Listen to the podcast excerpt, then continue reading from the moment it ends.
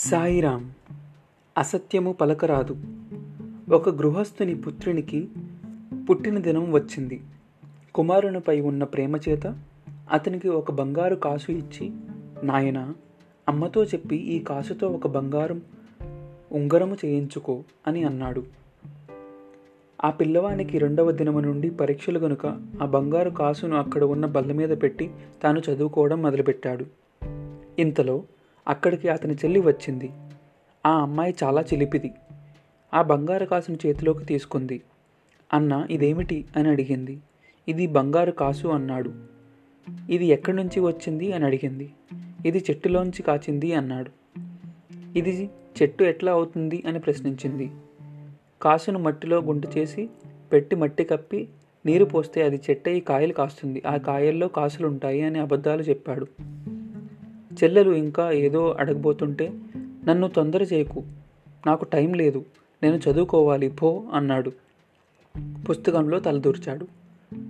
ఈ సమయాన్ని పురస్కరించుకొని ఆ పిల్ల బంగారు కాసును తీసుకుని లోపలికి వెళ్ళిపోయింది. పెరట్లో బావి దగ్గర గుంట తీసి ఆ కాసును అందులో ఉంచి మట్టి బాగా వేసి నీరు పోసింది. అంతా అన్ని చెప్పినట్లే చేసింది. ఇదంతా ఆ ఇంట్లో పనిచేసే మనిషి చూచింది. ఆ అమ్మాయి లోపలికి వెళ్ళగానే ఆ కాసును తీసుకుని దాచుకుంది. కొంతసేపటికి తల్లి ముందు గదిలో చదువుతున్న కుమారునితో నాయన స్కూలుకు టైం అయ్యింది. రా భోజనం భోజనం చేద్దువు గాని అన్నది.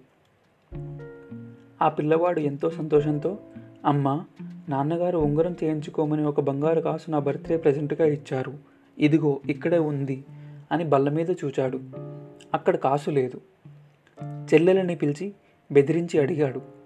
అన్న చెట్టయితే ఇలాంటి కాసులు దండిగా కాస్తాయని బావి దగ్గర పూడ్చిపెట్టాను అన్నది. అక్కడికి వెళ్ళి చూసేటప్పటికి కాసు లేదు. ఆ పిల్లవాడు చాలా బాధపడ్డాడు.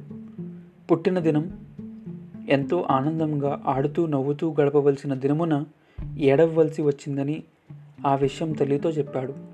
ఆమె కుమార్తెతో నీవు కాసును భూమిలో పాతిపెట్టుటకు కారణమేమిటి? అని ప్రశ్నించింది.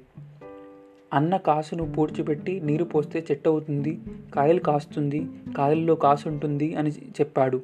అందువల్ల నేనట్లా చేశాను అన్నది. తల్లి కుమారునితో నీవు నీ చెల్లెలకి అసత్యమును చెప్పావు ఒక విధంగా అసత్యమును నేర్పావు. అందువలన కలిగిన ఫలితం చూచావా? పుట్టిన దినం నవ్వుతూ ఉండక ఏడవలసి వచ్చింది. అంతేకాదు కాసును కూడా పోగొట్టుకున్నావు అని ఎంతో ఓర్పుతో హెచ్చరించింది. కనుక చిన్నపిల్లలకు మాట వరుసకు కూడా అసత్యములాడటం నేర్పకూడదు. ఆ అలవాటు క్రమక్రమేణా అభివృద్ధి చెంది పెద్ద పెద్ద అబద్ధాలు చెప్పే ప్రమాదాలకు దారితీస్తుంది. సాయిరామ్. thank you